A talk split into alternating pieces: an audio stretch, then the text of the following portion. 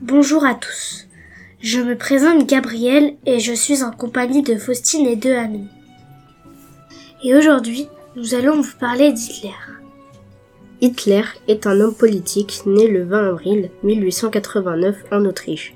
Il s'engage dans l'armée en 1914 pour défendre l'Allemagne lors de la Première Guerre mondiale. Hitler arrive au pouvoir en 1933. Son parti élimine tous ceux qui lui résistent. Les nazis ou un programme raciste, Hitler veut prendre sa revanche après la défaite de la Première Guerre mondiale et renforce son armée. En 1939, l'Allemagne envahit les pays voisins de l'Est, c'est le début de la Seconde Guerre mondiale. Durant cette guerre, Hitler et son armée construisent des camps de concentration et d'extermination comme le Struthof. C'est le plus grand crime contre l'humanité.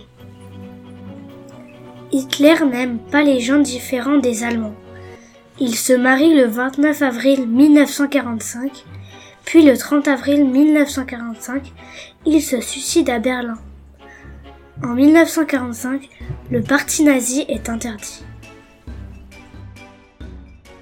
Merci de nous avoir écoutés et à bientôt.